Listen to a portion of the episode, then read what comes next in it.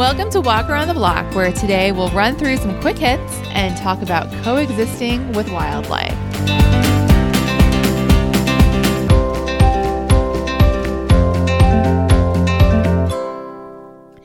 Hello, hello, hello. Uh, so I just burned some rice. so, do I know how to make rice? Yes, of course I know how to make rice. Um, was I paying attention to my rice as I was making it? No, I was definitely not, which led to it being burned. Um, I was thinking today, like today kind of feels like one of those days, right? And then I realized I thought the same thing yesterday. So maybe it's just like one of those weeks. We will get through it together. okay, so but but first I do have to say this. This may not be in the spirit of getting through it, but okay, so my neighborhood has this weekly newsletter with whatever goings on are going on. And I am one of the people who always reads the newsletter. I feel like the world is split into like two types of people, you know, like the ones who read the newsletters and the ones who don't, right? I am one of the ones who read the newsletters. So I read it and I actually, I will say I enjoyed today's newsletter a lot. They're going to start including recipes, which I'm totally here for. Today's was white chicken chili. It's a crock pot recipe. Looks pretty simple, pretty good. I will probably try it. However, however, they also included this little tidbit and I quote, it was underneath a picture and it said, Get out there and enjoy the sunset this evening, as it is the last sunset we will have past 7 p.m. till April 2021. I was like, what? Is that true? Is that true? I don't know if that's true. Usually I Google these types of things immediately to confirm, but with this one, I like refused. I feel like, I feel like I might have been okay not knowing that until like well after the fact. And so I don't want to know it now. So, okay. So on that note, we're going to jump around, uh, to some, to some other, hopefully more optimistic things. So first you, uh, you might notice that my sound is much better. I'm sure it won't surprise any of us that it took me multiple guesses and tries to figure that out. And I'm sure it also won't surprise any of us that I fixed it by literally hitting one thing. Like not a button, but sort of, sort of the same concept. So yeah. So there's that. So today I am uh, I'm testing out two different under eye concealers. Um, I have mentioned before that this is a never ending pursuit that I fully expect to last my lifetime, but that does not stop me from trying, of course. So the one that I had used for the past few years got discontinued. So, you know, now I'm like back to square one, trying a few different ones. And I have one under one eye and one under the other, which have you ever done that? Like, so that you can compare?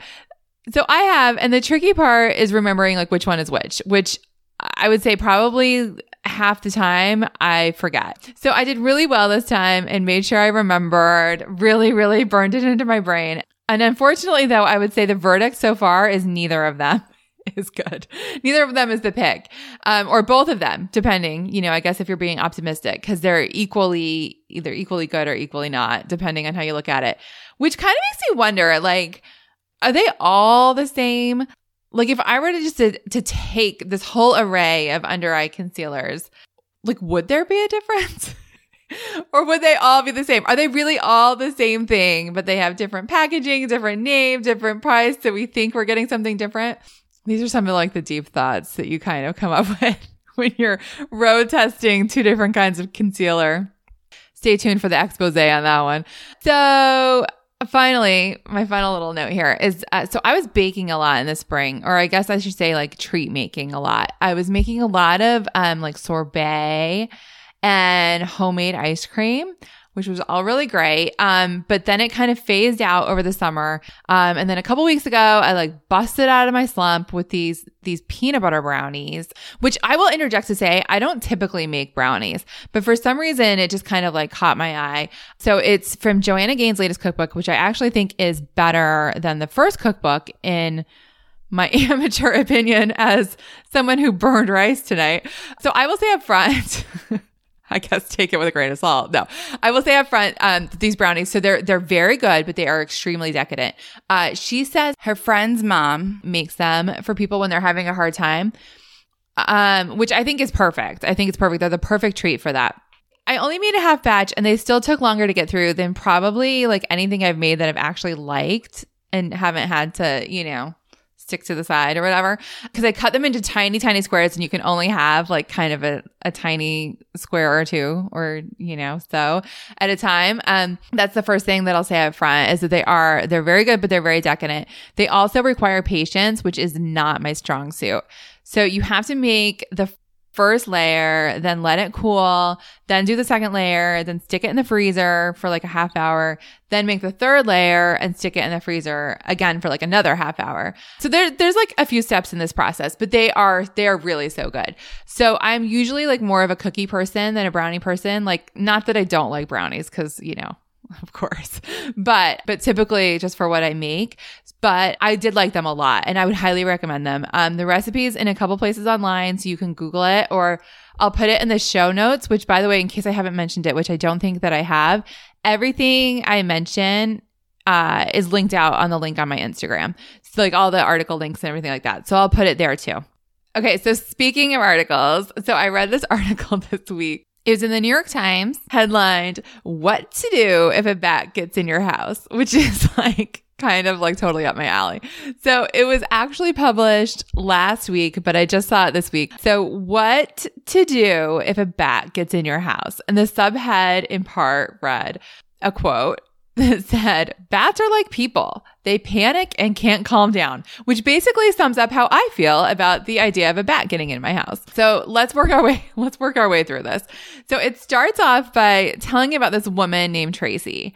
And she lives in a second floor apartment in Kingston, New York. And one otherwise tranquil night in July, just a few short months ago, she hears a sound in her kitchen.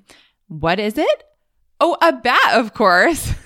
So the story says, quote, she did what seemed like the most sensible thing at the time. She went to her bedroom, closed the door, and hoped it would somehow disappear. So I'm going to interject. So I did this on somewhat a scale down, I admittedly a scale down level the other day. So I too went into the kitchen and I did not see a bat, but I did see one of those disgusting, like billion legged centipede type things. Like, you know what I'm talking about on my ceiling. Those things are my most loathed insects. Like that is like my number one. That's my number one. It's they're the worst. So the absolute worst. I see it on the ceiling and I'm like, what am I supposed to do about this? Like literally, what am I supposed to do about this? They are so fast and so gross. If I do decide to be really ambitious and like get out the step stool and try to knock it into a plastic cup or something, it's either going to race across the ceiling because they are so fast with all those legs, you know? So it's either going to race across the ceiling or it's going to fall and end up in my hair. And then what? And then what? And then I'll tell you what will happen. I will freak out. I will fall off the step stool. I will break something myself, something around me, both of the above. And then we're really not better off at all, are we? than if we just left the thing on the ceiling. So I also walked out of the kitchen. I was like, I really don't know what I'm supposed to do with this right now. So I just did nothing. So the problem with that, the problem with that is the next time I walked back into the kitchen, it was gone. And th- that's the same thing that happened to Tracy. She woke up in the morning and the bat was nowhere to be found. It was gone. The, a bat, not just like a little billion legs centipede thing, a bat. So she she did she did do something. She left her cat in the kitchen overnight. Kind of like like you deal with this. I'm going to bed. You take care of this. So she left the cat in the kitchen overnight but it was not clear that the cat had gotten the bat. So she says i don't know if she killed it and destroyed all the evidence. She doesn't know. There was no crime scene she says cannot even imagine walking out and thinking that's what you're going to walk into. The best part is that this was not Tracy's first run in with a bat. So last year, I mean, like this is, this is wild. So last year, she, she's in her apartment. She looks down and like at her front door, she looks down and sees this bat wing, a bat wing. I literally just got like creepy crawlies on my arm. She sees this bat wing peeking through the bottom of her door. So she goes and gets a Swiffer mop and shoves it out. She just slides that Swiffer mop under there and shoves it out. So then she goes out there and she puts a box on top of it and tries, is like trying to work up her nerve to take it outside. So an hour later, she goes back out. She, she's, she's like, I'm ready. I'm ready. And she goes, um, to go slide something underneath the box to take it outside. And you guessed it. It was gone. However, unlike the first story where it was gone and she didn't know where it went, we have a resolution to this story. So she goes out there and, and she doesn't see it. It's, you know, whatever, nowhere to be found by the time she tried to move it. A few days later, her neighbor, are you ready for this? Found the bat dead inside her bathroom. I mean, are you kidding me? Are you kidding me with this? So the article drops this fun little fact. Two bats can fit through a three quarter inch space. If that if that does not terrify you, you are a stronger person than I am. I am extremely disappointed, by the way, that this article did not have comments. This is the kind of rabbit hole that is like tailor made for me. Like, you know, 137 other people sharing their, their own little bad stories. I would have been there all day. Okay. So back to the article. So the article gives, um, gives some tips. The president of the Pennsylvania Bat Rescue, who knew, says, says, you know, it's really important not to hide in another room and lose track of the bat, which I thought was kind of funny.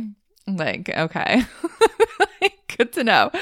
So she's like, she says, turn down the lights, which by the way is the last thing I would do if I was alone in a room with a bat. Are you kidding me? Um, you're alone in the room with a bat. Why don't you just like hit the lights and and then what? Get like bit like two seconds later? No, thank you.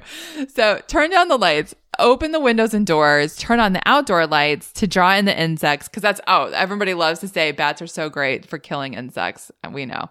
So turn on the outdoor lights. And if you can get it on the ground, it's good because it can't like fly from the ground. It has to, it has to like drop to, in order to fly. So I guess it like climbs and then it has to like, how it gets from like branch to branch or whatever is it kind of drops or whatever. okay. Let's keep going. The article also explains, um, you know, how bats get into your house and how you know if you have bats in your house, including a colony, which is 20 or so bats uh, how you know if you have one of those, which is all, you know, helpful public service information. This article is really great because it, it also has um, not one, not two, but three terrifying pictures of bats in the story. Like I have never seen an article with so many pictures. And you know, honestly, you really only need to see like one close up photo of a bat with its teeth bared to get the message. I'm just saying. Okay. So I, I had a run in once with a bat. That sounds so dire, right? So I did though. I had a run in once with a bat. First, to set the stage, my old house was backed up by woods, which, you know, it's, it's scenic. but let's just say our current house is not backed up by woods. So at the top of the pecking order were the bears. So there's always one or two horror stories about the bears. Like they smell cookies baking and bust into the kitchen to help themselves. Or the one, the one, there was this one that, uh, this person left their car door open in their garage, I guess to like run inside for a second. And the bear got inside and accidentally locked itself in the car and then flipped out and ripped out like the whole inside of the car. So you do have those stories, but those are the minority. Like usually the bears just like go around and let you take videos of them while they rifle through your leftover trash. And so for me, like I wanted to take the videos, but I rarely got an opportunity. I did see them out and about, but we only saw a bear like once or twice in our backyard. The rest of the time, they came around in the dead of the night. How did we know that they came around in the dead of the night? You may ask. I think you know how we knew. I was so mad one day. I was so mad. I was going to work at like five in the morning. And of course, I was running late. So I peel out of the garage and and there's trash everywhere, all across the driveway. You know, and by the way, they don't like the produce. they like the stale sugar cookies and Tostitos. I'm just saying. So I literally, I was in such a rush and everything was such a mess. And so I went back in the garage and I got like the snow shovel. I start like trying to shovel it back in the can. It did not work. I regret to inform you, but I gave it a try. So there was the bears, you know, the bears. The bears get everyone's attention, but I actually think, contrary to popular belief, the smaller things are more terrifying. A bear you will probably see coming. a bat that can squeeze with its best friend through a three quarter inch space. Like, no, you cannot. You cannot see that coming. And that, in my opinion, is a real problem. So, okay, so my bat run in. So, like I said, we backed up to woods. So there were always mice around. I hate mice. Mice are the equivalent of those little billion legged insects for me. I really, really, really, really, really, really hate mice. Like I hate mice. Um, and I would vent about this at work and people would be like, I don't understand the issue. Like we live in a wooded area. Of course there are going to be mice here and there. Like it's no big deal. We get mice every year. Basically like you need to settle down. Uh, I literally worked with someone who was like, she was like, a mouse, a mouse. Like, you think that's bad? I think there's a family of raccoons in my attic.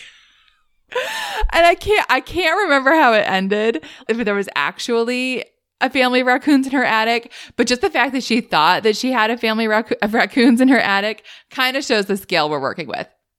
But I hated the mice. We're going to get to the bat, but I hated the mice. So we really pulled out all the stops to make sure that they would know that they were not welcome inside the four walls of the actual living establishment.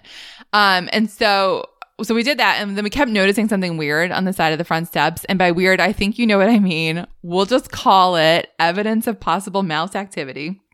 So we called someone to come out because while I did have weeds out there that were like older than a toddler, we were very proactive when it came to possible mice. So someone comes out and they're like, Oh no, that's not mice. that's bats. That's bats. That's bats. And oh, by the way, I was walking around the yard and I saw one on the side of the house.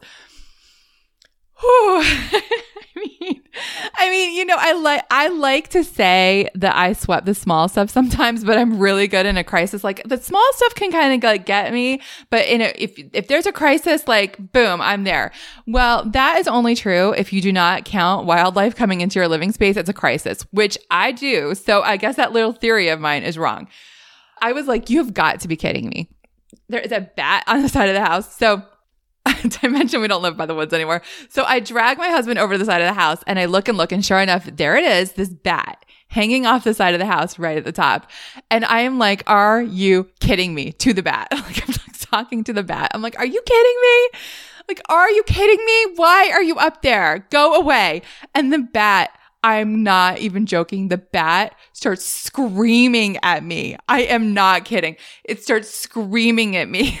I was like, you cannot scream at me. This is my house. Stop screaming at me. Did it stop? Of course it didn't stop. It's, scre- it's like this terrifying bat screaming at me. So guess what? It won. I ran away. I totally ran away. So, you know, we had to have someone different come out for the bats because it counts as wildlife.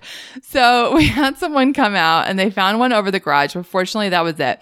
But there was one night, I can't remember if it was before or after this, where there was like this scratching, this scratching and this noise on the roof all night, all night. Like I had to get up at three in the morning for work and I'm sitting there at like 1.30. Like something is going to drop through the ceiling any second. I mean, literally, you could have told me Bigfoot was up there and I would have been like, oh, yeah, it totally sounds like it.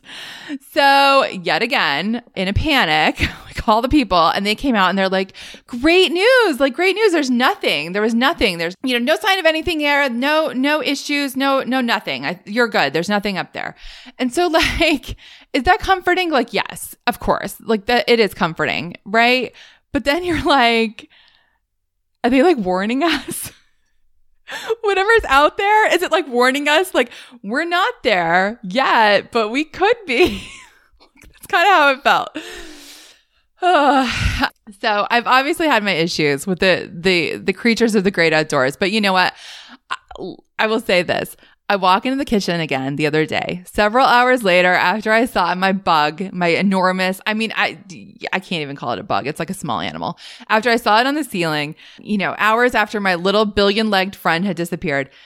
And sure enough, there it was down by the baseboard. After all that time, there it was. So I got my plastic cup and I got it. On that high note, that's it for today's walk around the block. Follow the podcast on Instagram at Walk the Block Pod or subscribe on Apple Podcasts, where you can also leave a review if you feel so inclined. Thank you to all who have left reviews already, and I will see you next week.